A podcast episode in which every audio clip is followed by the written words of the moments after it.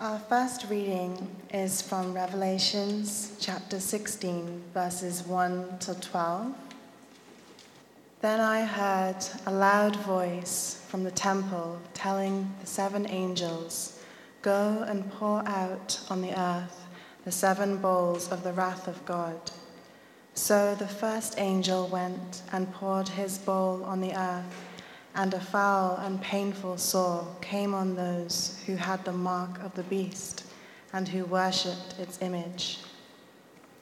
The second angel poured his bowl into the sea, and it became like the blood of a corpse, and everything and every living thing in the sea died. The third angel poured his bowl into the rivers and the springs of water, and they became blood.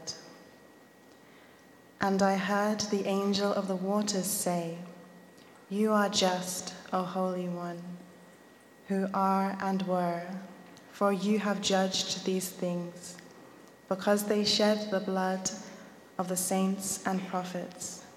You have given them blood to drink. It is what they deserve. And I heard the altar respond, Yes, O Lord God, the Almighty, your judgments are true and just. The fourth angel poured his bowl on the sun, and it was allowed to scorch them with fire. They were scorched by the fierce heat, but they cursed the name of God, who had authority over these plagues, and they did not repent and give him glory. The fifth angel poured his bowl on the throne of the beast, and its kingdom was plunged into darkness. People gnawed their tongues in agony and cursed the God of heaven because of their pains and sores, they, and they did not repent of their deeds. The sixth angel poured his bowl on the great river Euphrates, and its water was dried up in order to prepare the way for the kings from the east. Amen. Our second reading is from Revelation 16, verses 17 to 21.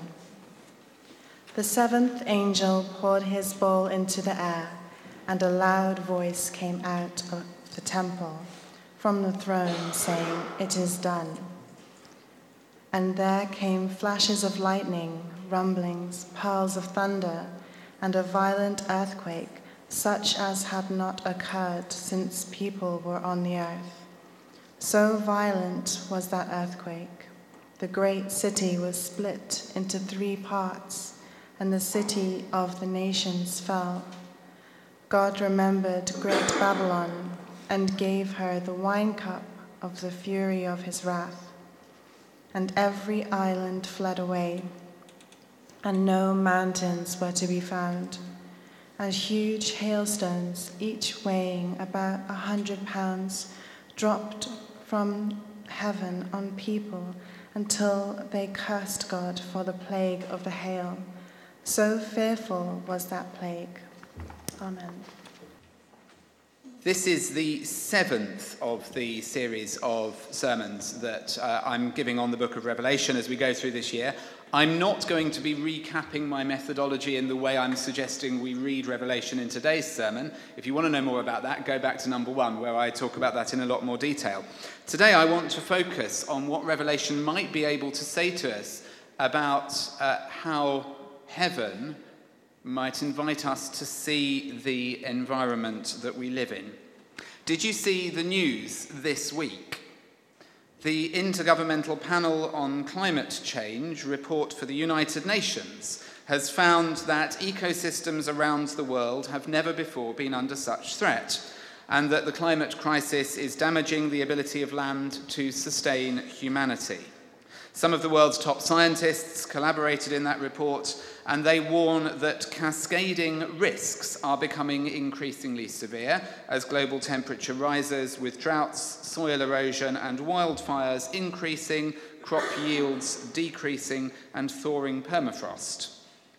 Meanwhile, I had a long conversation with someone yesterday who directed me approvingly to Piers Corbyn's assertion that man made climate change does not exist, and that rather stories of climate change are the product of journalists rather than scientists.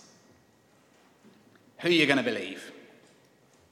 To play my hand early, I tend fairly strongly towards believing the scientists and the IPCC. But this sermon finds its origin in uh, some years ago now uh, when I started to, to think seriously and engage personally with this whole area of climate change, global warming, and the attendant uh, threat of environmental devastation. And I surprised myself because for quite some time I found myself obsessed, maybe even depressed, as I sought to get my mind around the emotions I was experiencing whenever I contemplated this troubling reality. Sleepless nights and panic attacks ensued, and I had to ask myself why it should be that I was responding with what uh, certainly at that time, was for me an uncharacteristic intensity. Initially, I wondered if it was uh, as simple as kind of encroaching middle age and a fear of uh, you know, impending mortality. But then I concluded this was not the case because I'd spent large portions of my life riding high performance motorbikes, and anybody who does that can't be entirely risk averse. Neither, I think, was it a fear of the end of the world. I'm old enough to have grown up in the shadow of the Cold War. And I think at a fairly early age, I was somewhat adjusted to the possibility that it might just all end. In time, I had a moment of what one might call revelation. I realized that I had fallen in love with Babylon and that, like the merchants and seafarers of Revelation chapter 18, I was grieving the loss of my beloved empire. Listen to Revelation 18. The kings of the earth who committed fornication and lived in luxury with Babylon will weep and wail over her when they see the smoke of her burning. They will stand far off in fear of her torment and say, Alas, alas, the great city, Babylon, the mighty city, for in one hour your judgment has come. And the merchants of the earth weep and mourn for her, since no one buys their cargo anymore.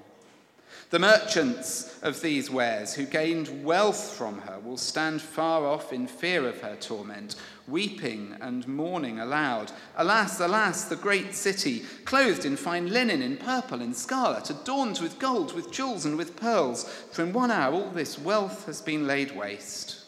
And all shipmasters and seafarers and sailors, and all whose trade is on the sea, stood far off, and cried out as they saw the smoke of her burning. What city was like the great city? And they threw dust on their heads as they wept and mourned, crying out, Alas, alas, the great city, where all who had ships at sea grew rich by her wealth, for in one hour she has been laid waste. And I thought, you know, I'm mourning the ending of Babylon. All of the comforts and luxuries that this environmentally unsustainable lifestyle gives me as under threat my ability to fly, to go on holiday, to drive my car, all of this stuff that sustains my lifestyle, to import my clothes, all under threat. Very selfish insight, I think, but quite powerful. Well, anyway, to return to the book of Revelation and see what that might do for us on this. Um, there are quite a few scenes of environmental destruction found in the book of Revelation. Uh, Fifi read us the, the bowl plagues, as they're known, from chapter 16, but they're kind of, it's a bit repetitious. You get similar things taking place throughout the book. They form part of a broader picture of uh, what the author is trying to do, which is to represent divine judgment on evil. And the various images of judgment which the author utilizes serve a double purpose. On the one hand, they demonstrate that evil in all its forms will not be allowed to continue into eternity. And on the other hand, they serve as warnings intended to provoke repentance on the part of the nations of the earth. So evil will not be allowed to continue into eternity, and the nations need to hear that and repent of their collusion with evil. So, the images of final judgment that the book of Revelation contains, in effect, offer John's readers something of an assurance that, however powerful the forces seem to be that are opposing their faithful witness, the satanic systems of the earth will one day be called to account for their opposition to God's inbreaking kingdom. However, it's in these images of warning judgment that John depicts in some detail the desolation of the created order, which includes humanity. Environmental damage and human suffering are presented in the book of Revelation as inseparable partners, as we are discovering in our world today. In the sequences of seals and trumpets and bowls, John depicts scenes of environmental devastation with increasing intensity. So, the opening of the sixth seal in the reading we had just now triggers the shaking of the entire cosmos with a great earthquake. Then we get the darkening of the sun and the moon, and stars falling to the earth, and the sky being rolled away, and every mountain and island being displaced. Then the sounding of the trumpets leads to the burning away of a third of the earth, the trees, and all green grass, the death of a third of all sea creatures, the poisoning of the earth's waters, the darkening of a third of the sun, the moon, and the stars. And then the pouring out of the bowls triggers the death of every living thing in the sea, the poisoning of all waters, burning from an intensified sun and a time of darkness. You can see how these images sort of pile up upon each other of environmental destruction. And what we find is that as the environment is destroyed within the world of the vision, so it's interspersed with scenes of judgment on humanity. So the entire created order, nature and humans who dwell upon the earth, is depicted as suffering the effects of humanity's rejection of God. This is all the result of human sin.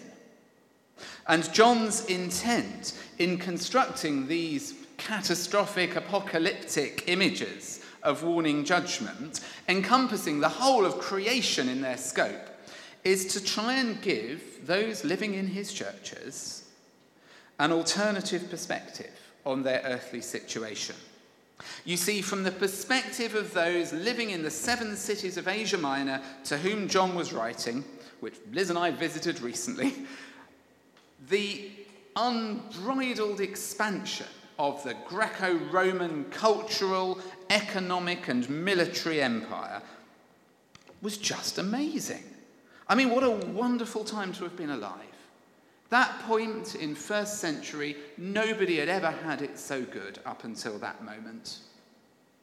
However, when viewed through John's visionary lens, this imperial machine that sustains these lifestyles of luxury is seen instead as a corrupting prostitute or a violent beast, demeaning and destroying all those who come into judgment with it sorry, all those who come into contact with it. And then the series of judgments on the earth that John described represent the inevitable end result of the human obsession with empire. It's like John's had this moment of massive revelation, and I use that word advisedly here, that if humans turn their back on living faithfully before God and harmoniously with creation, they set in place and build structures of empire that dominate creation, ultimately destroy creation, and in turn inflict suffering upon humanity in the form of either environmental catastrophe or warfare. So, whether it's the death of a third of humankind through war, as it is in Revelation chapter 9, or environmental devastation on a global scale, these are all seen to be the direct consequences of human imperial aspiration. John is being highly subversive here. He is portraying empire, which in his day was the Roman Empire, as a violent and destructive system. And we might want to hear echoes of that in our world and reflect on where the empires are in our world that sustain our beautiful, wonderful lives. We've never had it so good, have we? Antibiotics, analgesics, the NHS. It's brilliant. For now. John provides a powerful critique of all imperial systems which seek to centralize wealth and privilege for the privileged few at the expense of exploitation at the margins, whether that is exploitation of exploited humans or exploitation of the created order. Uh, just as a slight aside, the Romans knew all about intensive farming. Uh, they had a system of farming known as latifundia farming, and North Africa was farmed extensively in these latifundia, where six landowners owned the whole of North Africa. And they required their tenant farmers to put their uh, fields over to the production of luxury goods like olives uh, that could be imported to sustain the luxurious life in Italy and Asia Minor and those sorts of areas, which meant that those farmers were not able to grow crops to feed their own families. It's frighteningly contemporary. And John sees that and he calls it out for what it is. And so we end up with a call to repentance, simply portraying the effects of empire through images of suffering and destruction is not sufficient for John. He also offers a theological commentary on the globally catastrophic of empire, lamenting that those who have experienced the judgments still do not repent. It's like he's looking at the earth and he's saying, you know, even when it is going wrong, and even when you are seeing people dying as a result of exploitation, you're still not changing your ways. And within John's scheme in Revelation, the judgments that he describes, and hear this very clearly, they are not personally targeted punishments aimed at those who have denied the lordship of Christ. They are not God punishing the earth for its opposition to the kingdom of Christ.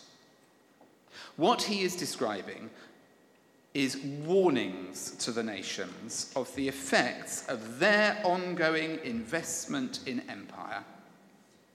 He's describing the effects of their sinful idolatry in the hope that the nations of the earth will repent and turn from their exploitative and destructive practices. And the tragedy of John's presentation is that within it, the nations remain unrepentant in the face of these warning judgments.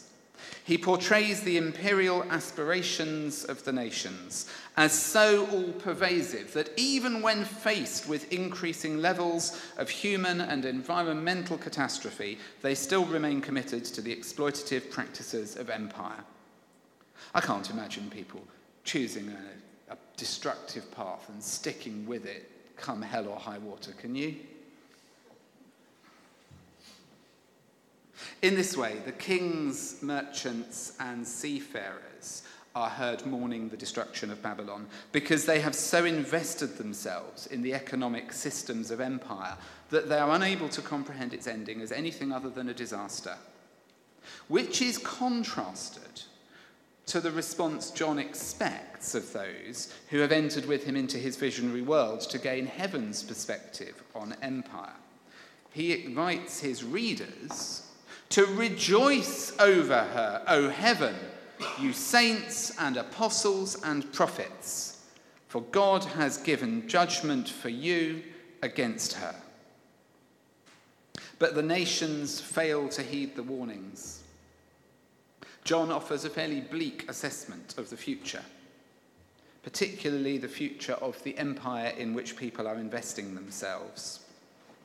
He portrays empire as an ultimately self destructive system which begets violence and suffering and environmental catastrophe.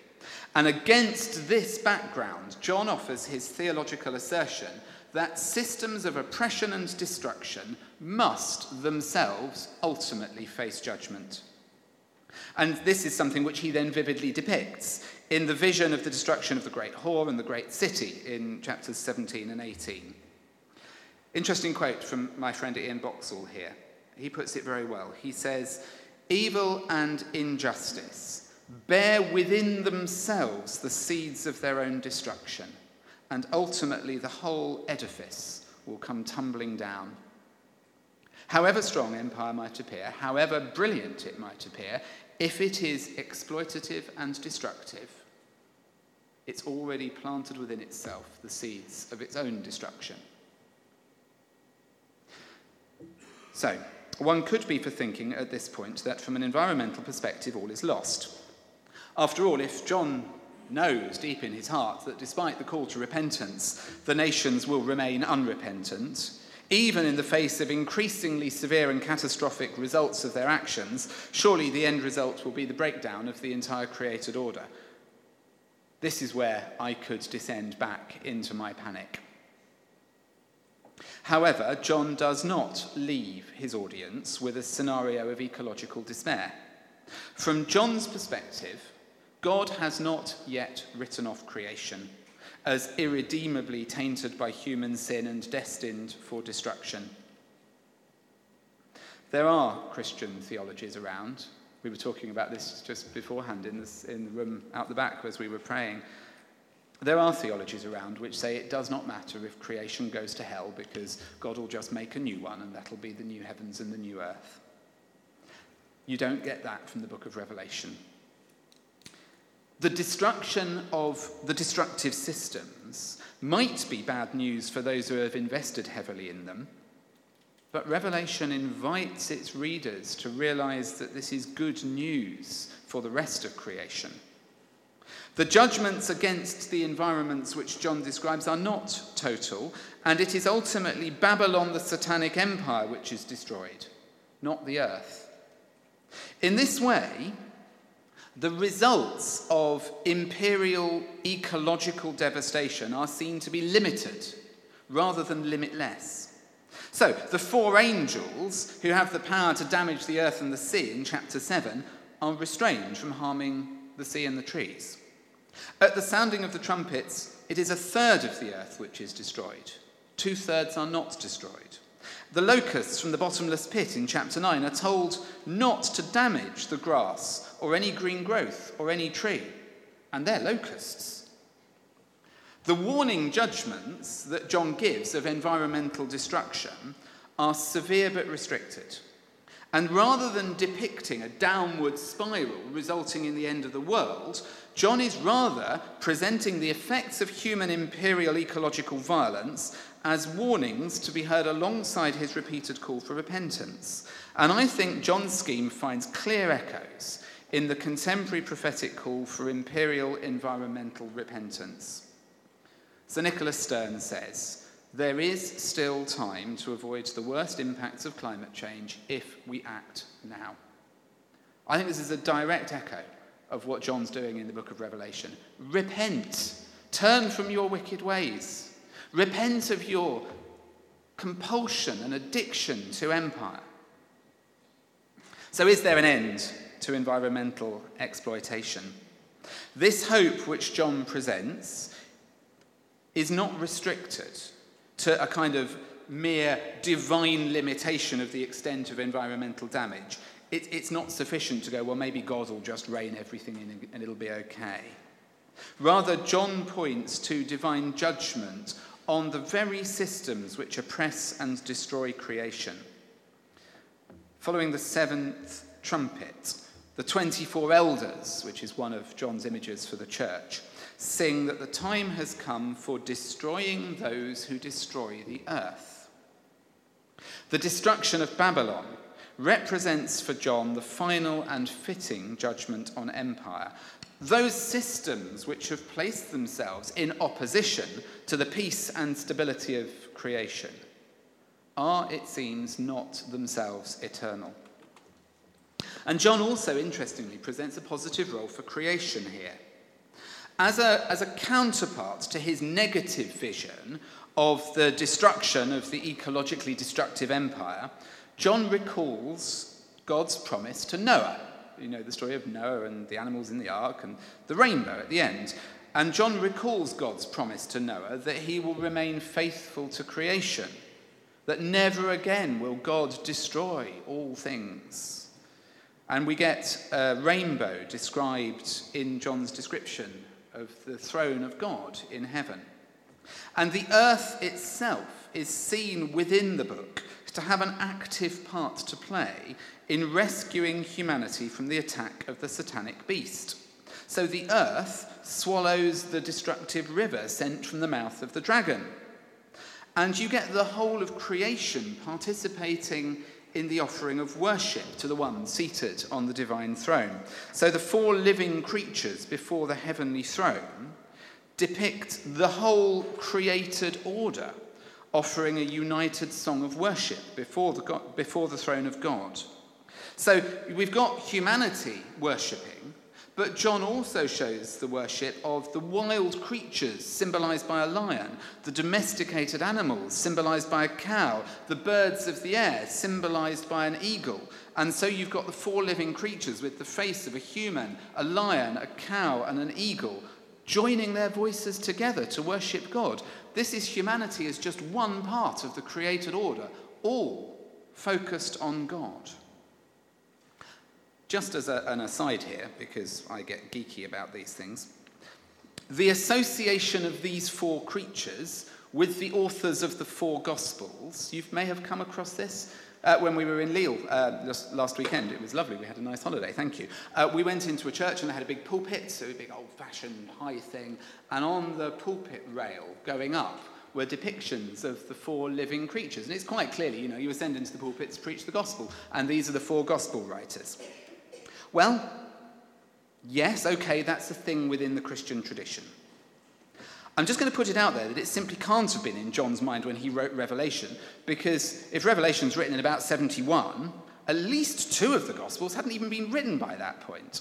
So, whilst in the Christian tradition, these four become the four Gospel writers, that's not what John's doing with them.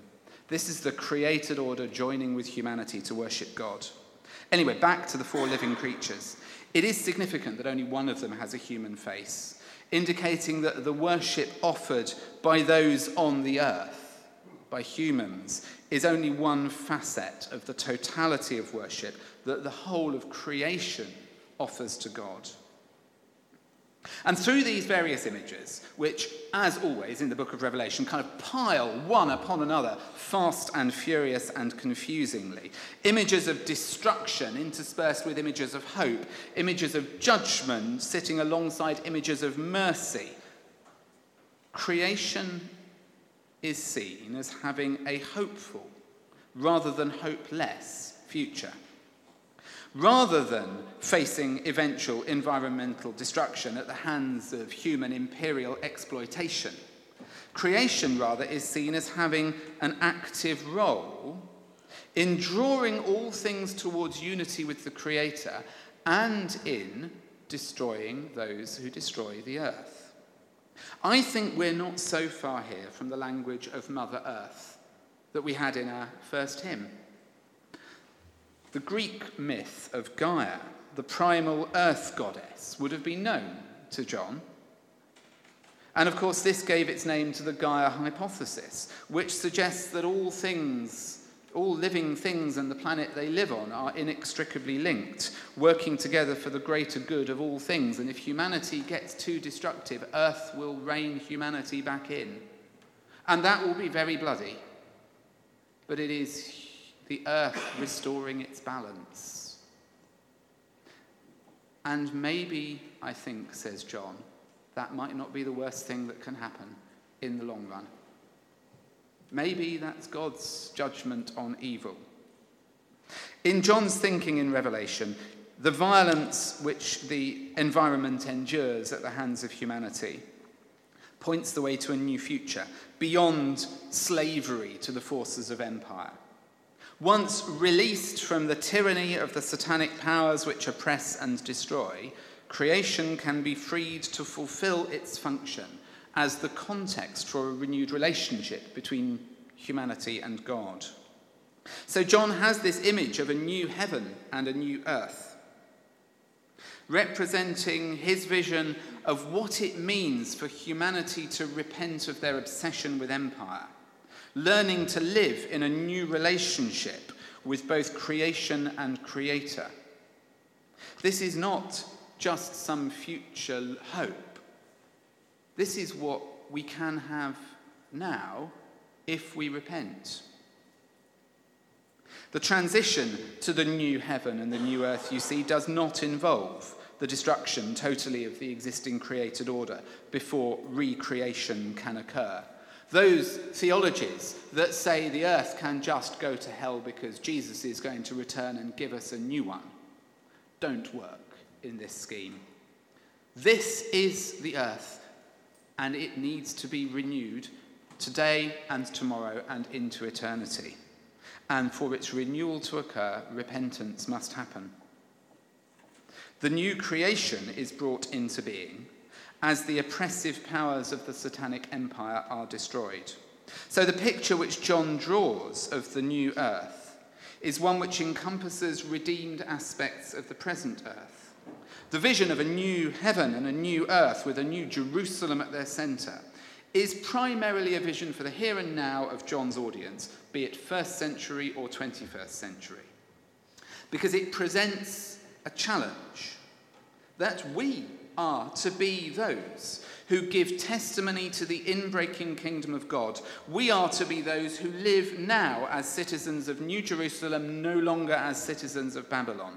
We are to be those who lead the way for the world in repenting of the obsession the world has with destructive empire. The renewal of the created order is not something to be anticipated at some decisive point in the future as the divine answer to all of the problems empire has wrought. Rather, it is found in the present as the idolatrous claims of the satanic empire are exposed, opposed, and rejected, and as humanity responds to the prophetic witness to an alternative way of living than just slavish devotion to the beast. Well, we're nearly done. But there is a prophetic call that we need to hear. By this reading of the book of Revelation, the hope for creation under empire lies in John's prophetic challenge to the destructive ideology of empire. This is uh, a wonderful picture. You may recognize in its backgrounds the famous painting of the Tower of Babel by Peter Bruegel the Elder, where Babel is presented as a kind of Colosseum like structure. And what Julie Holcomb has done is reimagined Babel, Babylon Empire as symbols of modern capitalism. And it is only once the idolatrous claims of Babel, Babylon, the empire are rejected that a new relationship between humanity and creation becomes possible.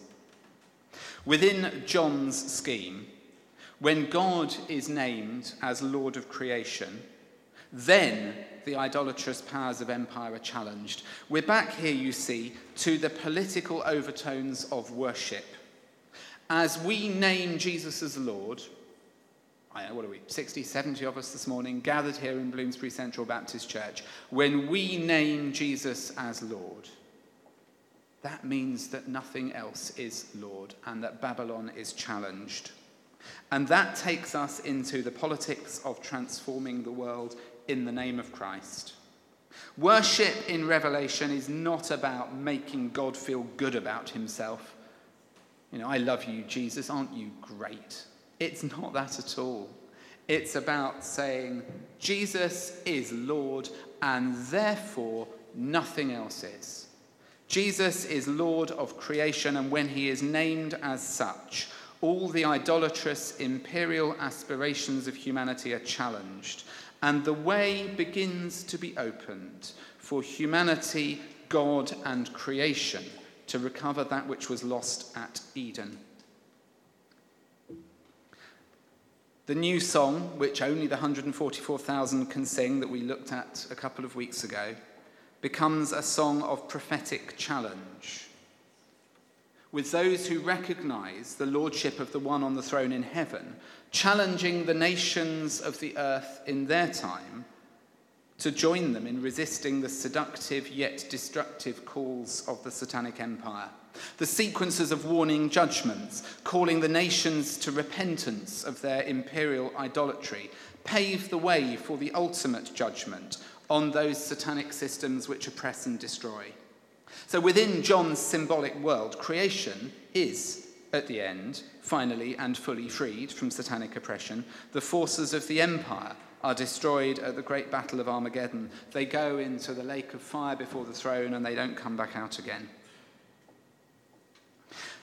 And although John's own antidote to imperial idolatry involves acknowledging the divine figure on the heavenly throne, I think his work makes a powerful environmental critique of empire available to a wider humanity beyond the church.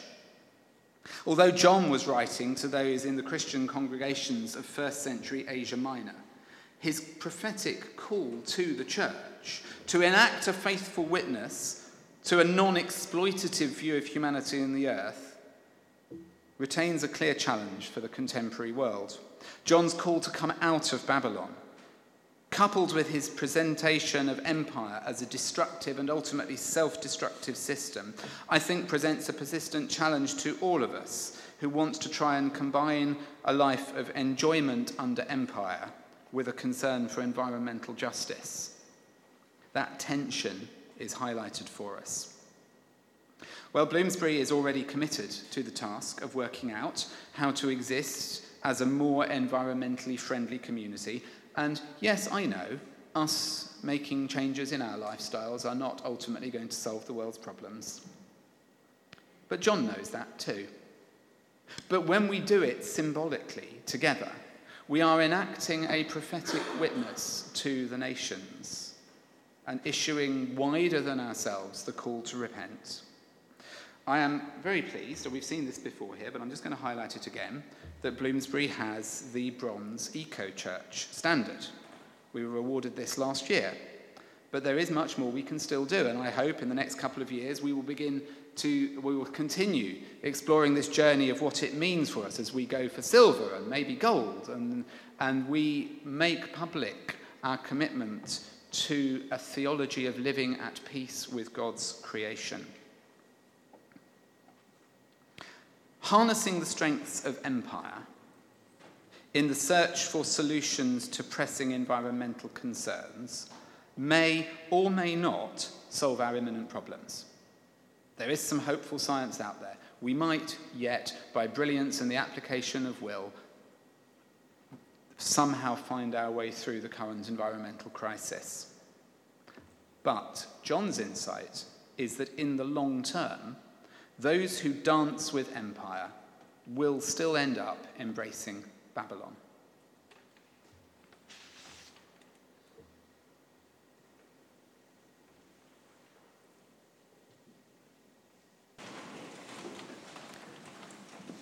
As we bring our prayers of intercession, there is a short response that I'd like us to use as we go through. When I say, O God, hear us, we pray, you say, Give us your love for the whole of creation. O God, hear us, we pray. Give us your love for the whole of creation. Creator God, we give thanks for this wonderful earth, which we share with the whole community of life. We pray for the awareness that we cannot sustain current aspirations of infinite economic gain on a finite planet. Help us to live in such a way that we respect all life, accepting that we must reduce our demands in order to allow other forms of life to continue and flourish. O God, hear us, we pray Give us your love for the whole of creation. In our brokenness, we disturb Earth's capacity to hold us. So we have climate uncertainty and global injustice. Help us to make a difference today for life tomorrow. We pray for all those affected by Typhoon Lekima, which has left 28 people dead and a million evacuated in China. O God, hear us, we pray. Give us your love for the whole of creation. Creator God, we pray for our brothers and sisters of the earth, animals, birds, fish, plants, and insects. May their humility and simplicity inspire us to live according to your will O God, hear us, we pray. Give us your love for the whole of creation. Spirit of God, inspire our church to develop partnerships of action with others to address the pressing issues of our planet. We pray particularly for our partnership with A Rocha and Eco Church.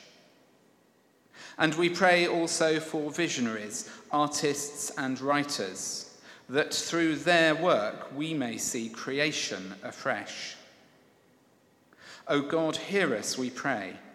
Give us your love for the whole of creation. Creator Spirit, we pray that the Church will re engage with your creation and reaffirm our biblical, theological, and spiritual traditions Lead us to transform our lives and the church to reflect your glory in creation. O God, hear us, we pray. Give us your love for the whole of creation.